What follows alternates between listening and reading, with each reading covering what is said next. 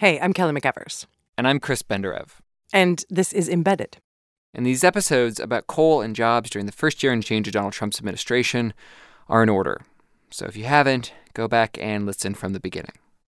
So at this point, we are still in the early months of the administration. And some people in the coal counties where we're spending time are feeling pretty good about coal. There's Kyle, the young guy who really wants to be a coal miner, even though most people say it's a dying industry and Gary, the mine operator who was about to fold and put more than 20 people out of work and who's starting to hire again. As for why this is happening, some people say it all started when Trump got elected. It was like overnight. Everything just started to rise. You know, the coal price went up. I've never seen as many coal trucks as I have just driving around as just as he's got elected, you know. Without Trump, we wouldn't going to be, we wouldn't going to have a job. Actually, the day that he was inaugurated on, I started back to work. So. But like we said, it is not just about Trump. And some people talk about that too, like Joe Street. Joe owns a company that makes conveyor belts for mines. It's in Buchanan County, Virginia. And in early 2017, we go to see him. And while he's eating breakfast, he tells us how great business has been. Right now, we are backed up in orders. So I ask him, when did things start getting better?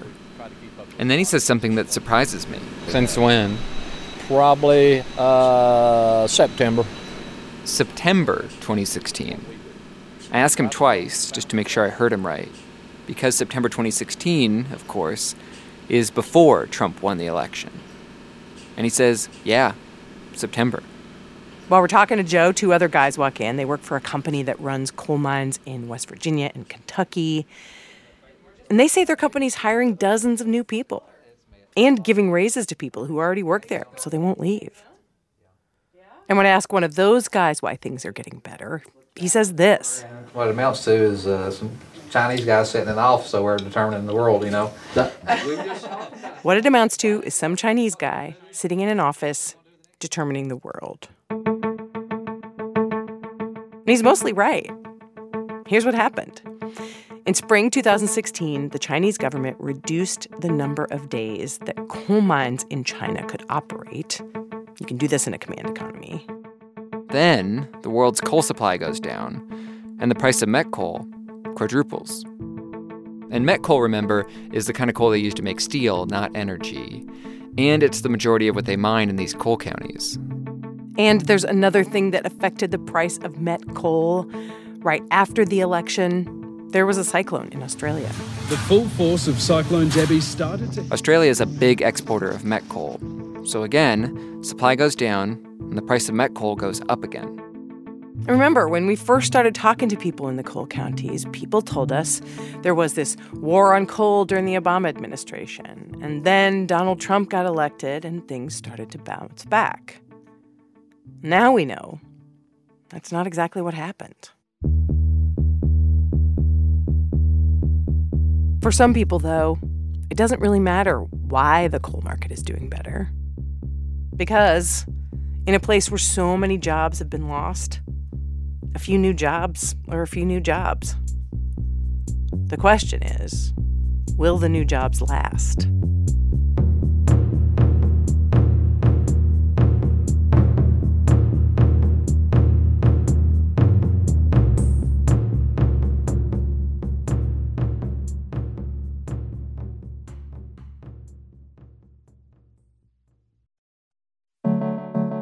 Support for this podcast and the following message come from the Showtime documentary series, The Fourth Estate, a four part series that takes you inside the New York Times as its reporters and editors deal with new challenges during the first year of the Trump administration. The Fourth Estate, starting May 27th, only on Showtime. Go to Showtime.com and enter code EMBEDDED to receive a 30 day free trial. Offer expires June 24th. On this week's Code Switch, we have the fascinating history of a super popular tattoo style called black and gray realism. Prison ingenuity. Listen to the Code Switch podcast to hear more on NPR One or wherever you get your podcasts. Okay, we're back. And remember Kyle Johnson from our last episode? He's the guy who's just driving around in his truck, trying to get a coal mining job, kind of obsessed with coal. And the way he found out there was this upturn in met coal was one day in his truck, he hears an ad on the radio. Are you an experienced underground or certified inexperienced miner looking for a change? GMS is accepting applications today. Contact Les. I heard an advertisement on the radio to hire for coal mining jobs, and I hadn't heard that in years. Do you need $20 to $22 per hour with an excellent benefits package? Here it is. Benefits include health. Like it's just it's indescribable. It's just like you know something's happening, and it's finally good. Kyle applies to the company from the ad and a bunch of other companies, but nothing works out. Every time I check in with him, it's a different version of the same story. Canceled job interviews at mines, sometimes getting stood up for interviews, and Kyle's not sure what to do. I, I'm running out of places to go just about at this point. I mean, you can't make somebody give you a job. And every day, Kyle calls up his friend Isaiah Thomas, who works an office job, to tell him how it's going. The conversation usually goes something like this Isaiah says no one is going to hire a new miner when there are so many experienced miners already out of work. And then Kyle tells him, No, no, I've got a solid lead this time, a mine that wants me to come back to visit. And I said, No, they don't, man. You're a kid that keeps calling and agitating them, and they're just messing with you.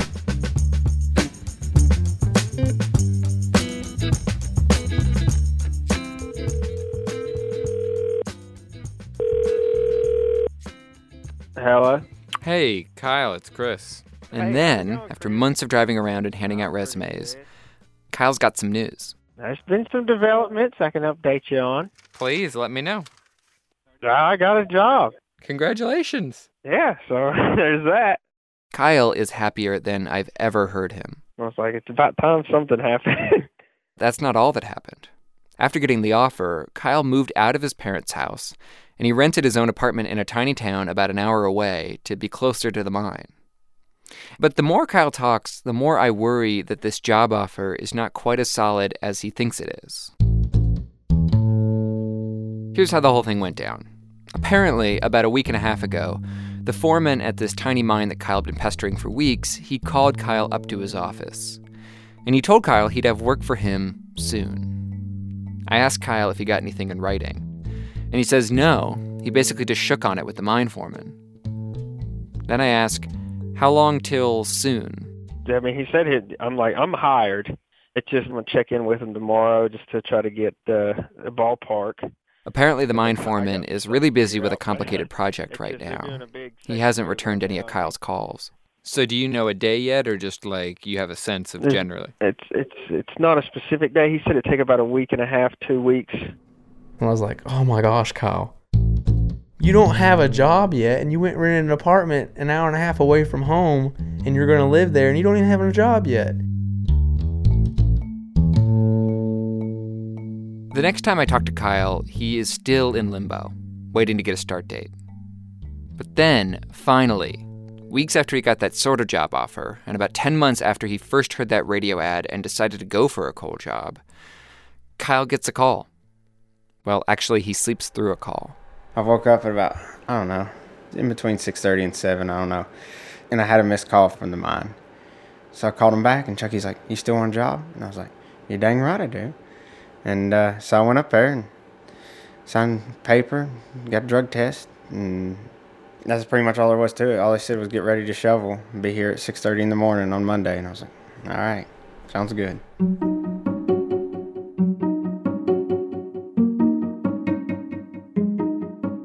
The first thing he said to me, he says, I did it.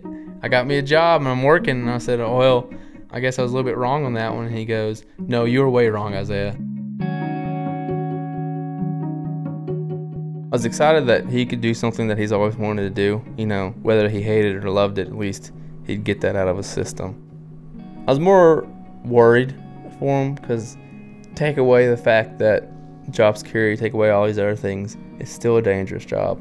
I mean, there's not a ton of serious injuries, but when it does go bad, it goes bad. You're in a you're in a hole and you have nowhere to go. Of the two of them, Kyle's always been more comfortable taking risks. Isaiah tells me when they ride dirt bikes, Kyle's a daredevil, wrecking his bike on tricks he shouldn't be trying. But at the same time, for all of his worrying, Isaiah gets why Kyle wants to be a coal miner. Because he's been tempted too. Oh, absolutely. Everybody's had that thought.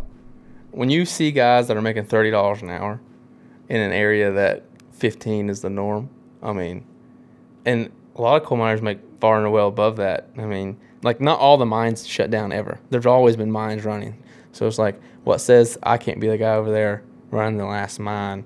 Like, yeah, maybe someone else gets laid off. That's your, your thought. But if I make my spot, work my way up, make myself valuable, who's to say I can't stay in that thing and have a career and not go and get thirty thousand dollars in student debt, but instead make thirty thousand dollars in half a year coal mining. And but then, what do you think next that yeah. made you not do that?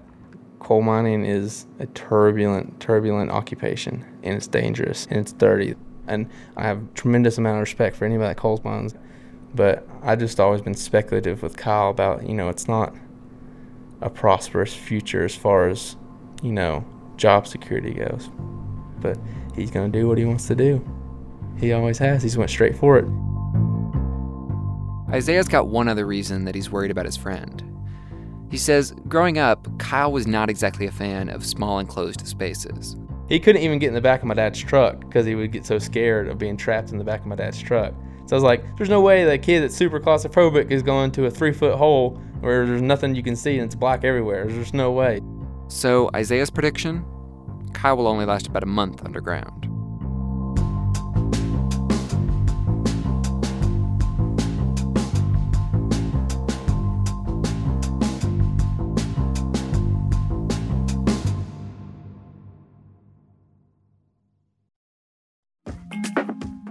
Support for NPR comes from Stitcher, a free podcast app for iPhone and Android. Stitcher has 150,000 great podcasts. Hear shows like Radiolab, Freakonomics Radio, and Invisibilia, and find your next obsession with Stitcher's smart recommendations and playlists. Plus, Stitcher has a premium service with more than 21,000 hours of original shows, bonus episodes, and ad free archives you can only hear in Stitcher Premium. Download the free Stitcher app at getstitcher.com. Support also comes from Newsy, the TV news channel with honest, in depth context on the stories that matter. Newsy is for people who aren't satisfied with getting only the loudest part of the story. Newsy delivers more, more context, more solutions, and greater understanding of the people and events that shape our world. Learn more at newsy.com/watch. Before she was on the Supreme Court, Ruth Bader Ginsburg spent years trying to convince judges and other Supreme Court justices to think differently about women and the law. She sometimes felt a bit like a kindergarten teacher for the courts Really? because they were almost all male, and on the Supreme Court, they were all male. A look at the legacy of the notorious RBG. Next time on It's Been a Minute from NPR.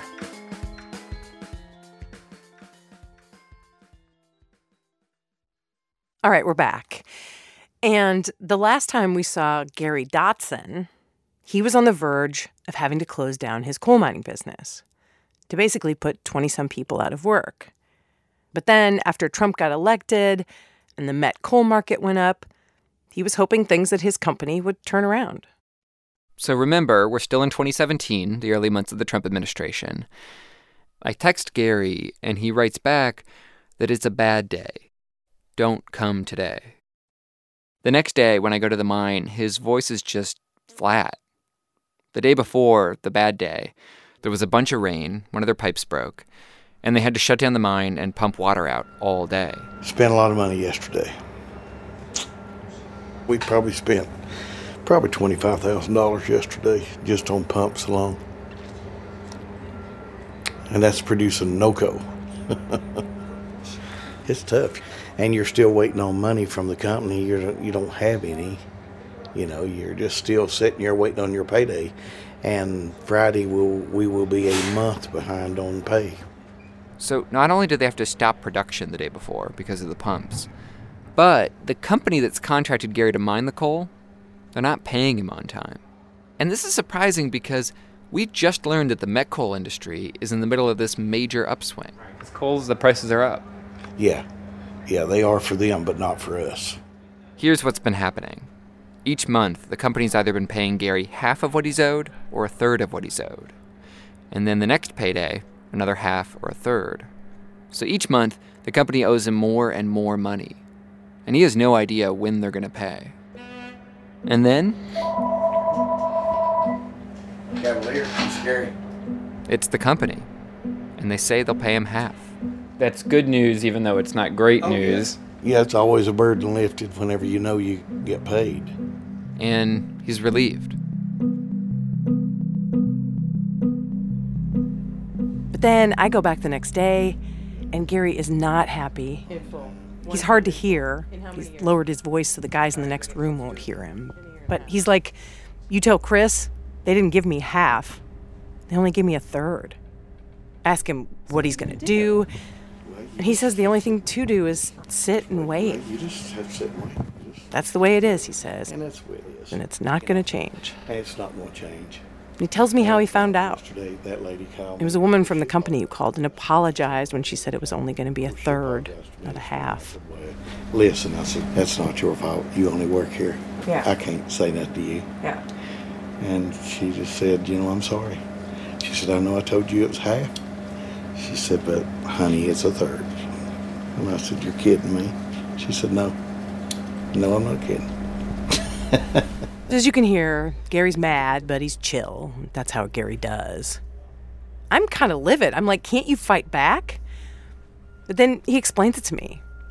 Even though the met coal market has bounced back some, it's not like there are tons of companies out there that want to offer him a new contract to mine coal. Which means it's not like Gary can just go to his existing company and say, if you don't pay me, I'm walking. Gary's stuck. There's no other place to go, and they know it. This is one of the things that happens when an industry is shrinking, right? There are fewer companies out there, and Gary has no leverage. We should say we reached out to the company that contracts Gary many times to ask about what he's saying, that they're not paying him on time, but they didn't respond. I also talked to a few journalists and lawyers who follow the coal industry in eastern Kentucky, where Gary's mine is. When I asked them about a company not paying on time, they all said they weren't that surprised.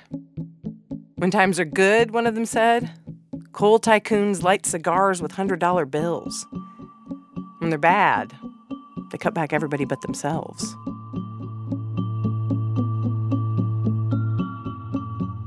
By the end of 2017, the first year of Donald Trump, Gary's got some other problems. One of his partners has left the company. He has an illness that's not related to the mine. His uniform has been cleaned and folded and left on a chair in the mine office. And Gary has some serious decisions to make about the mine operation. The company is still not paying him on time. Gary says he's barely making enough to get by. And he needs to buy a thing called a proximity sensor.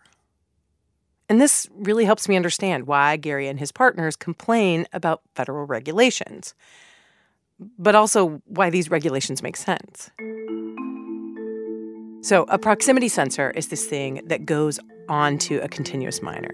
That's that huge piece of equipment that does the main work in the mine. And basically, what it is is if a person gets too close to the miner, the sensor just shuts the whole thing down. The feds say it's the kind of thing that over the course of a decade could prevent 49 people from being injured and nine people from being killed. So, kind of a good thing. But for Gary, it means he has to lay out a bunch more money. Not only does he have to buy a prox, as they call it, but he will also have to get a new continuous miner. And he has to get a new one that will allow for the prox to be installed. All of this will cost hundreds of thousands of dollars. This is money that Gary does not have. Back in the day, when the industry was doing better, the company you have a contract with might co sign on a loan. Not now. So Gary and his partners have to decide whether to put their houses up as collateral. And if you make it, you keep your home. If you don't make it, you lose it. It's just the way it works. And if they don't put their houses up as collateral, Well, you got to shut down. You got to leave. No other thing.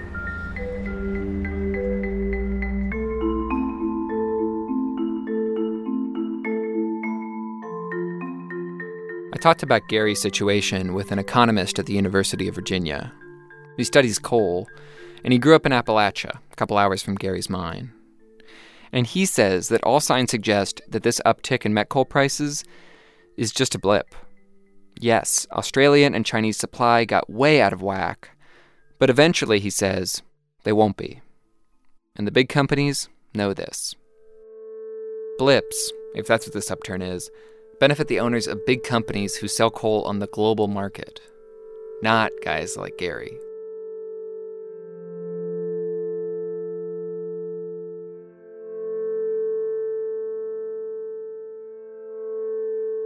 There are, of course, a lot of people in these counties whose lives aren't all about coal. Remember Brad, the guy who worked at the hotel where we always stay? The one who has no interest in coal but is looking for a better job? I can't pack up and move on a minimum wage job. It has to be a worthwhile job, something that can make it to where I can afford to leave, is basically all I'm waiting for. On one of our visits, we check into the hotel, but we don't see Brad at the front desk. I get a text from him. Well, Chris, it's official, he writes. I am now a resident of Richlands. Richlands, Virginia. It's about an hour away and six times the size of the town where Brad used to live. Brad made it out of Buchanan County. But as you'll hear, staying out gets a lot more complicated.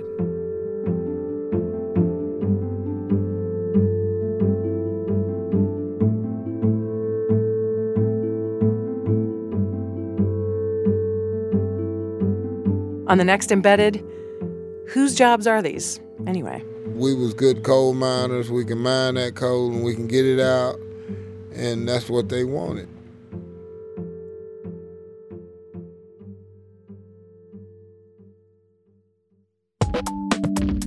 These episodes were reported and written by Chris Benderev and me. They were produced by Chris, Lisa Pollak, and Noor Wazwaz. They were edited by Lisa and mixed by Chris. We also had editing help from Benny Becker, Neal Carruth, Tom Dreisbach, Neva Grant, Rebecca Hersher, Jennifer Ludden, and Mark Memmott. Huge thanks to Taylor Kirkendall from S&P Global Market Intelligence for coal jobs data. Fact-checking was by Greta Pittenger. Our lawyer is Ashley Messenger. Our theme song is by Colin Wambsgans. Other original music is by Ramtin Arablouei. You can see photographs by Carol Guzy of the people in these stories at npr.org.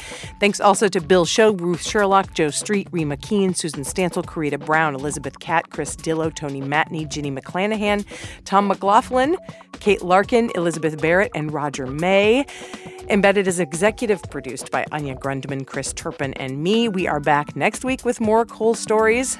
Subscribe to this podcast, leave a review, hit us up on Twitter at NPR Embedded. That's all. Thanks.